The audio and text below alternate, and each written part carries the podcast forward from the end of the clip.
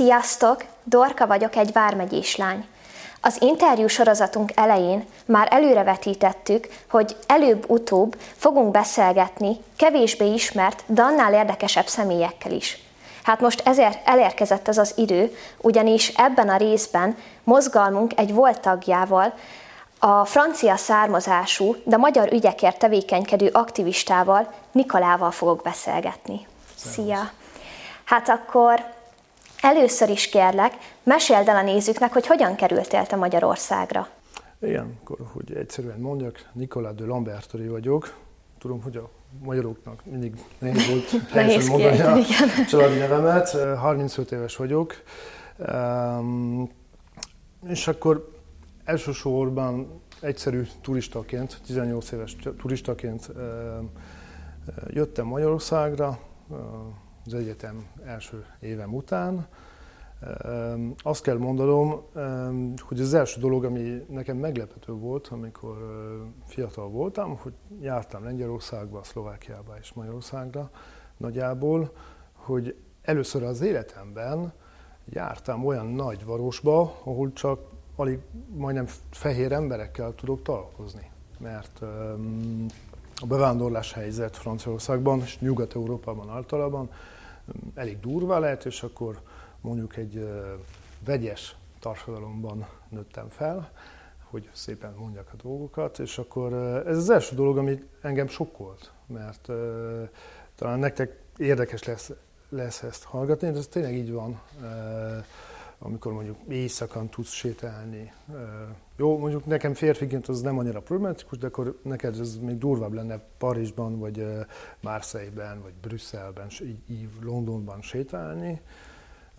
Szóval ez az első dolog, ami annyira meglepő, hogy ez az első érzés, ami, ami van, és aztán így um, olvastam egy picit, hogy um, mi történt Magyarországon, mert mondjuk azon kívül, amikor ide, ide jártam először, hogy na, Budapest a főváros, legalább tudtam, hogy Budapest és nem Bukarest, ez már egy dolog volt, e, de azon kívül, hogy Budapest, és akkor az 56-os forradalom, azon kívül alig tudtam bármit, és akkor olvastam, érdekes volt, nekem valami tetszett e, ebben az országban, és akkor különböző emberekkel is találkoztam elég, eléggé veletlenül, vagy nem veletlenül, ha valaki hisz a sorsban, és akkor így idővel kapcsolatba kerültem egy úgynevezett 64 vármegye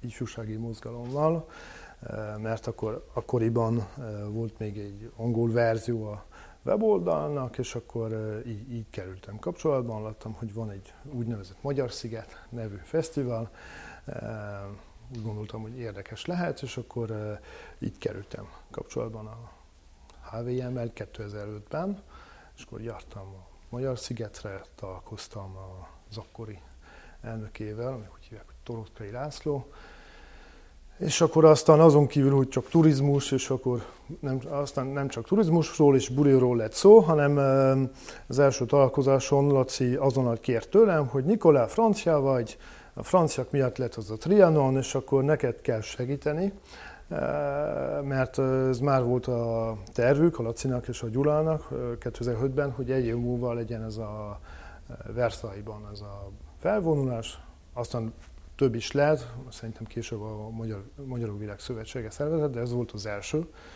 2006-ban, és akkor mondtam, oké, okay, jó, segítek, mert akkor nem volt annyira könnyű, mint 15 év után, mint mostanában, akkor vagy ingyenes roaming nélkül tudjuk telefonálni az összes világot, vagy Facebookon keresztül, vagy Google tolmácsal is tudjuk elérni az embereket, akkor akkoriban volt szükség egy eh, valakire, aki helyszintén intézik a dolgokat, és akkor eh, adtam a segítséget, amit tudtam, és akkor lett ez a eh, érdekes felvonulás. És hogyan emlékszel vissza erre az időszakra, amikor megszervezted ezt a felvonulást? Milyen volt ezt átélni, milyen volt megszervezni, hogyan fogadták a francia ismerőseid? Hát a franciák alig tudják, hogy miről van szó, az, az igazság, mert a magyarok számára mindenki tudja, hogy micsoda Triano, merre van, és a többi.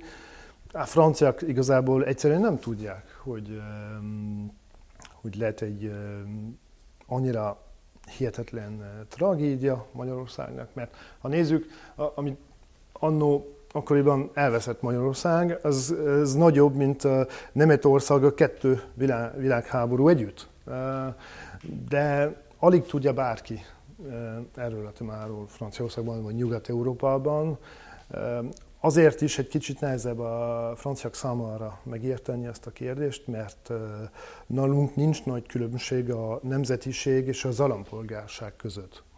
Mondjuk itt lehet valaki mondjuk cigány, az az nemzetisége, de hogy magyar állampolgár, az se, az se kérdés, de a kettő együtt megy, vagy, vagy akkor egy Erdélyben. Van egy valaki, aki akar magyar, német, román, cigány, vagy szerb esetleg, ez a nemzetisége, és az állampolgársága az román, vagy esetleg még pluszban lehet magyar, vagy szerb, vagy mit tudom én, de nálunk a, kettő mindig együtt megy. Úgyhogy még a franciák számára még nehezebb elmagyarázni, hogy létezik egy magyar kisebbség hatalmon túli kérdés, mert ők nem nagyon értik. Aki él Romániában, akkor az román.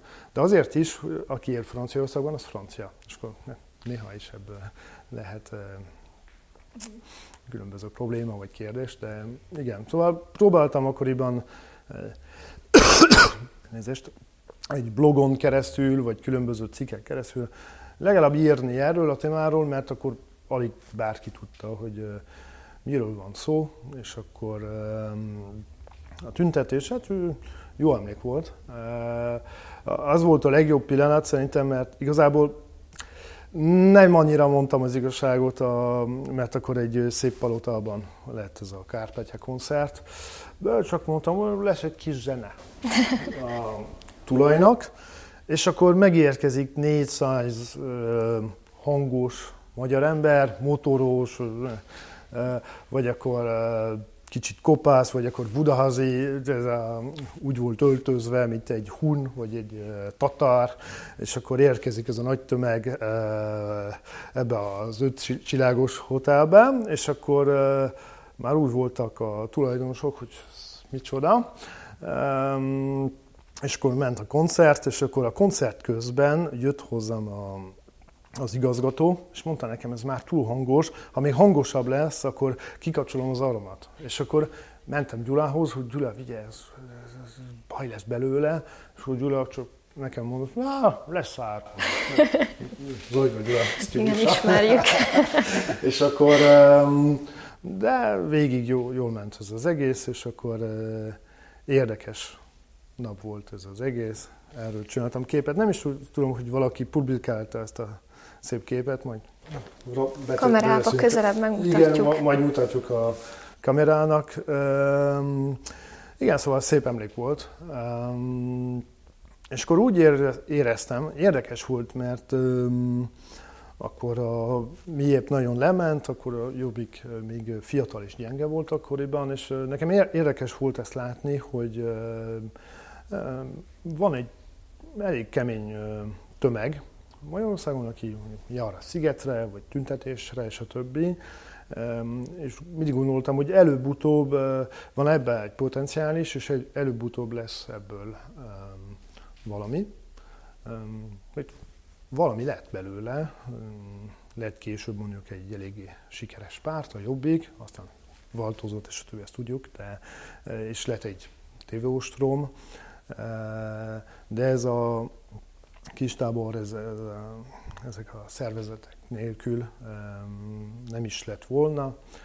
Aztán, hogy 15 év után mi lett ebből, ez egy másik kérdés, de szép idők voltak, legalább úgy emlékszem erről. És utána te tagszervezetet is hoztál létre Franciaországba, igaz? De hát igaz, de mondjuk ez inkább egy blog volt. Erről volt szó igazán nagyjából, hogy legyen francia nyelven egy olyan blog vagy weboldal, ami elmagyarázza, hogy mi folyik Magyarországon. Akkor volt a TV ostrom, akkor az érdeklődés kicsit nőtt fel, és akkor milyenek kérdések, problémák vannak a határon túli magyarokkal, mert nem, nem, elmagy, erről volt szó nagyjából, és aztán mondjuk főleg utitársként, azt mondanék, hogy utitársként segítettem különböző projektekben a HVM-et, vagy a Nemzeti Oldalt, és igen, az a, így segítettem egy pár évig, aztán más dolgokkal foglalkoztam, de mindig kapcsolatban maradtam a magyar barátaimmal. És itt Magyarországon a 2006-os eseményekben mennyire vettél részt? Milyen hát mértékig? A TV napján Hollandiában voltam, és akkor úgy emlékszem, hogy megyek az internetbe, és akkor látom, hogy Hát, valami konfliktus, harc van Budapesten, na, mi van, ott voltam egy hónappal ezelőtt, és akkor olvasom egy cikket, és akkor látom, hogy a főszervező a Toroszkai úr, hát mondom, az meg ismerem ezeket, ezek a barátaim, és akkor ezt a, kerestem, hogy mi van, de akkor tényleg ott, akkoriban Hollandiában éltem, akkor még nehezebb volt találni a francia újságokat és a többi, de úgy intéztem, hogy tudják, hogy mi folyik. És akkor aztán egy pár nap után jöttem mondjuk egy hétre Budapestre, hogy, hogy nézzek, hogy mi van, hogy láttam ezt a tömeget. Szeptember végén, 2006. szeptember végén volt, úgyhogy sajnos se a TV Ostrom napján, se az október 23-án voltam ott, eh, pont a kettő között, de akkor mivel messze voltam, nem, nem tudtam eh, oda járni, de hát, érdekes hangulat volt, bár hogy erről egy, egy pár évvel ezelőtt, esetleg a, beteszünk a linket, csináltam, amikor tíz éves volt a lett a TV Ostrom, akkor erről csináltam egy, egy riportot, mert közben újságíró lettem. És akkor, amikor, ahogy mondta nekem a Laci interjúban, a Roxai Láci, sajnálatos módon, mondjuk, le, volt egy kökemény, jószívű 10-15 ezer ember tömeg, de másnap ugyanaz volt. Szóval nem lett belőle egy százezer ember, aki bemegy az utcára, és azt kéri, hogy menjen el a kormány, legyen újra választás, és a többi. Úgyhogy szép volt. Hát amikor egy 20 éves fiatalként nekem nem lehet szebb ötlet. Emlékem, hogy amikor tartottam ezt a kis beszélet franciául, de volt egy tolmács természetesen, egy tízezer ember tömeg előtt, az szemesen az szép nap hangzik a fejemben, de amellett csalódtam is, hogy nem jönnek többen, többen az emberek. Úgyhogy Szerinted lett volna esélyetek onnan az utcáról megdönteni a Gyurcsány kormányt? Nem. Egyáltalán nem. Nem volt esély, mert se a magyar népben, se külföldről volt elég erő, hogy tudjuk ledönteni. Mondjuk ez teljesen más kontextus, mint például a, a 2004-ben, szóval két, két évvel azelőtt volt a narancsforradalom Ukrajnában, de akkor kőkemény külföldi támogatással van. Ott pont az ellenkező volt, úgyhogy nem volt esély. És egy, egy taktikai szempontból azt kell mondanom, hogy szerintem Orbánnak igaza volt, hogy jól kezelte a dolgokat, hogy nem a tüntetők ellen megy, de úgy kezeli a dolgokat, hogy ne legyen túl, túl közel kapcsolva az eseményekkel, úgyhogy egy taktikai szempontból. Aztán morális kérdés, vagy mit tudom én, ez egy másik téma, de egy taktikai szempontból Orbán, Orbán Viktor akkoriban jól kezelte a, kezelte a dolgokat szerintem. Az ő érdekében, hogy négy év múlva visszajöjjön a hatalomba, úgyhogy, de nem volt esély. Tízezer ember, ez nagyon bőven nem elég. Franciaországban mennyire jellemzőek az ilyen jobboldali megmozdulások, a szélső jobboldali mozgalmak, vagy hogy a fiatalok elindulnak egy ilyen jobboldali irányba, és ilyen hát csapatostól, vagy akár mozgalmastól akciókat hajtanak végre, vagy kinyilatkoztatják a véleményüket? Az nem egy könnyű helyzet, mert az utolsó években különböző mozgalmat tiltottak, Mm, nagyjából indok nélkül. Az utolsó az volt a generáció identitaire, az identitás generáció. Az tényleg nevetséges, mert csak mindig békés Green, Greenpeace stílus akciót csinálják, szóval soha nem bantottak bárkit, csak mindig szimbolikusan hát játszanak a, a mondjuk a, a piros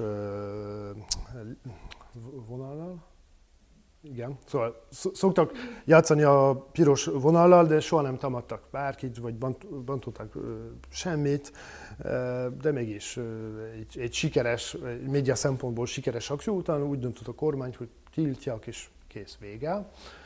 Um, úgyhogy nem olyan könnyű aktivistának lenni Franciaországban, mert a, a nyomás eléggé nagy, és a társadalmi nyomás is. Ez, ez egy dolog, amit szerintem nem ismertek, nem ismeritek annyira itt Magyarországon. Nem mondanék, hogy mindig könnyű és minden, minden egyszerűen megy, de mm, mondjuk a, min, szerintem, de akkor ha úgy gondolod, hogy tévedek, akkor tessék mondani, szerintem a mindennapi életedben mondjuk az egyetemen, vagy a munkahelyeden nem nagyon foglalkoznak azzal, hogy ki vagy te, mit csinálsz, és a többi, szóval nem fogok téged szídni, vagy korlátozni azért, mert vármegyes aktivista vagy. Pedig Franciaországban az tényleg az a helyzet, nem is, nem is tudnál elképzelni, hogy hany barátom elvesztette a munkahelyét, csak azért, mert egyszer volt a képe valahol a médiában, és akkor kiderült, hogy felvonulásra ment, vagy tüntetés, mit tudom én. Szóval a nyomás, a társadalmi nyomás, a mindennapi életben. Úgyhogy azért is különösen nehéz. Léteznek még mozgalmak, de hát is most a Covid alatt nem, alig lehet bármit csinálni az utolsó másfél évben, úgyhogy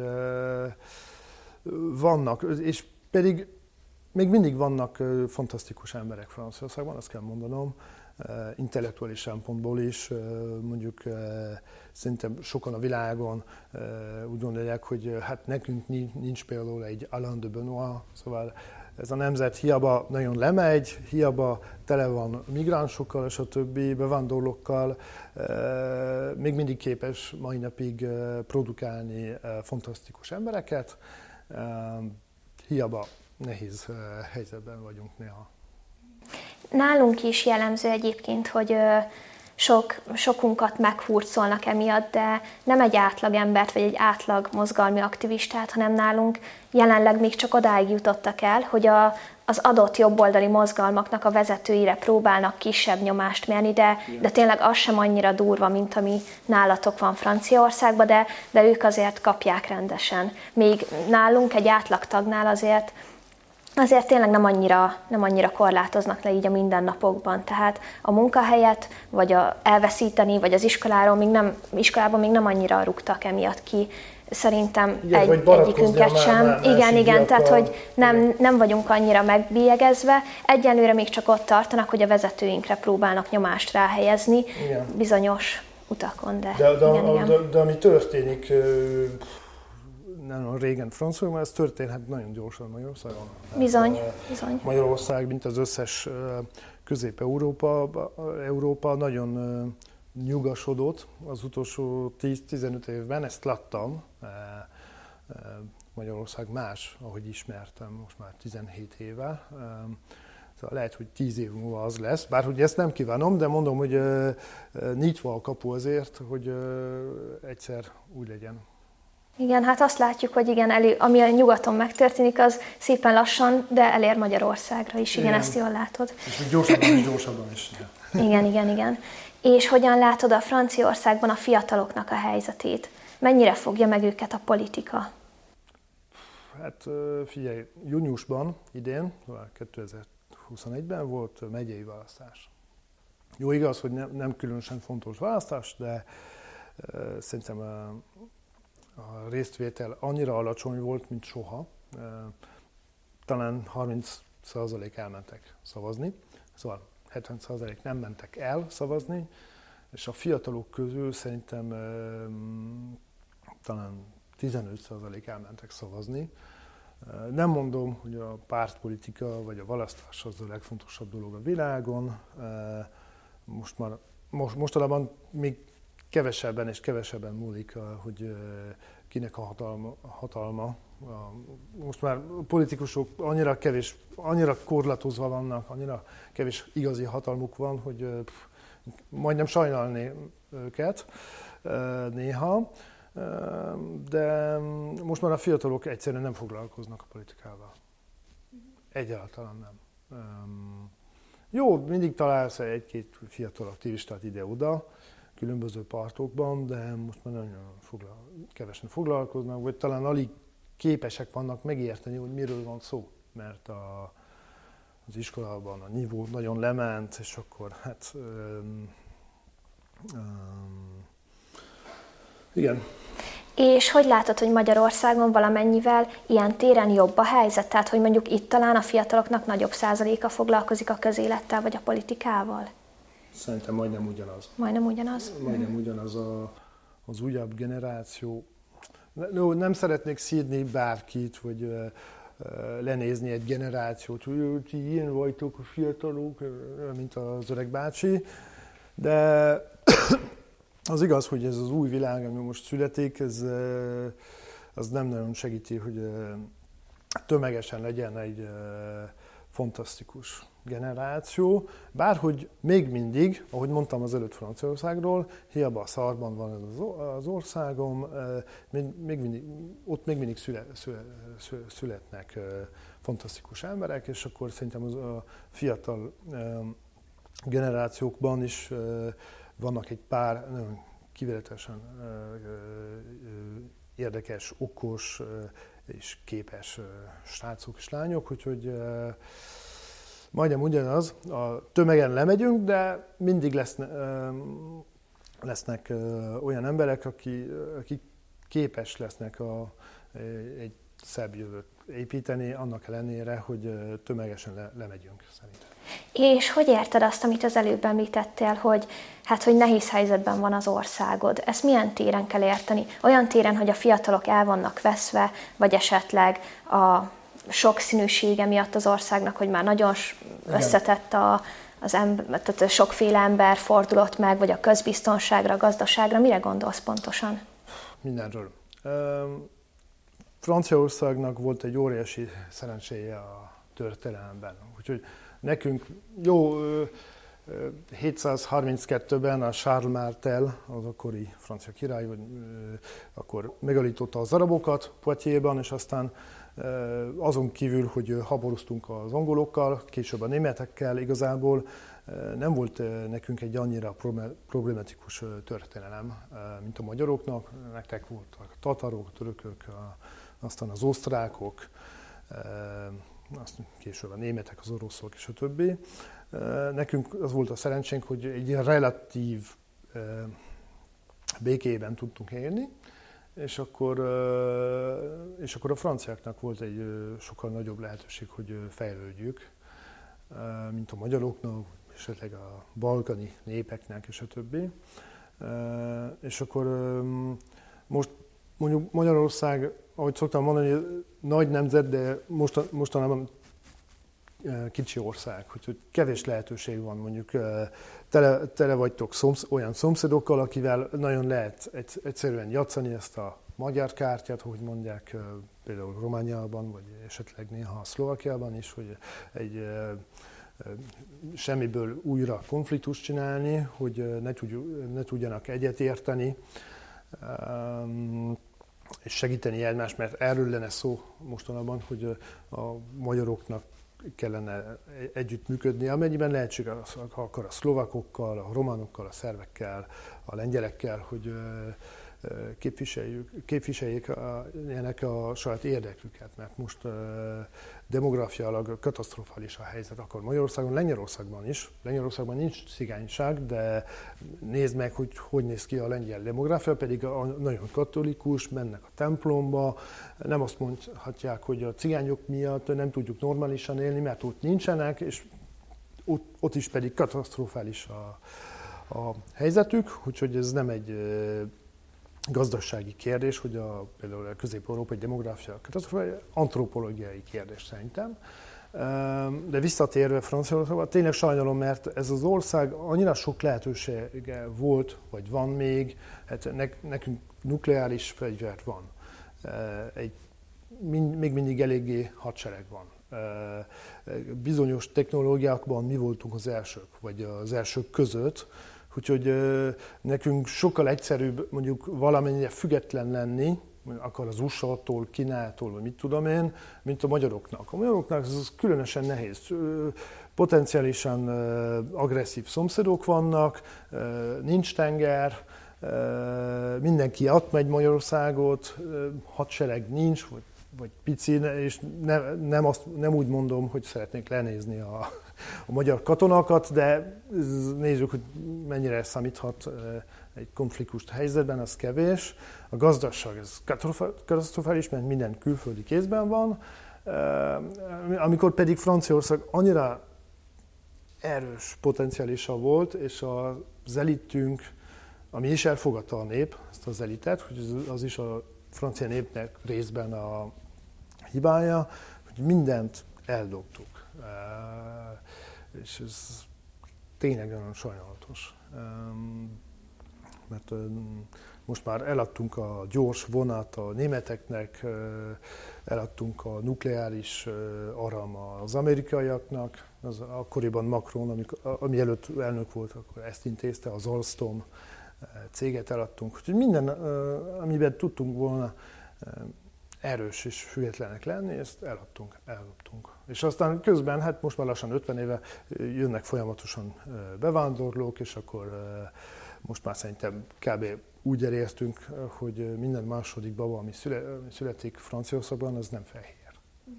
Így a közbiztonsággal kapcsolatban kérdezném, hogy a Fidesz az itt Magyarországon, az mutat egy képet a, Francián, a Franciaországban lévő közbiztonsági helyzetről. Hogy ez a kép ez mennyire valós, tényleg ennyire, hát ahogyan mondtad, szar a helyzet, ahogyan ők ezt bemutatják? El, eléggé valós, úgyhogy hát mondjuk itt Budapesten, amikor mondjuk egyszer hetente késel van egy valami verekedés, akkor ez már a hírekbe megy ilyen sztori minden nap 10-szor, 20-szor történhet Parizsban, úgyhogy ez tényleg igaz, hogy mondjuk egy fiatal lánynak ez nem javasolnék, hogy mondjuk éjfélkor sétálsz Parizsban, az tényleg nem.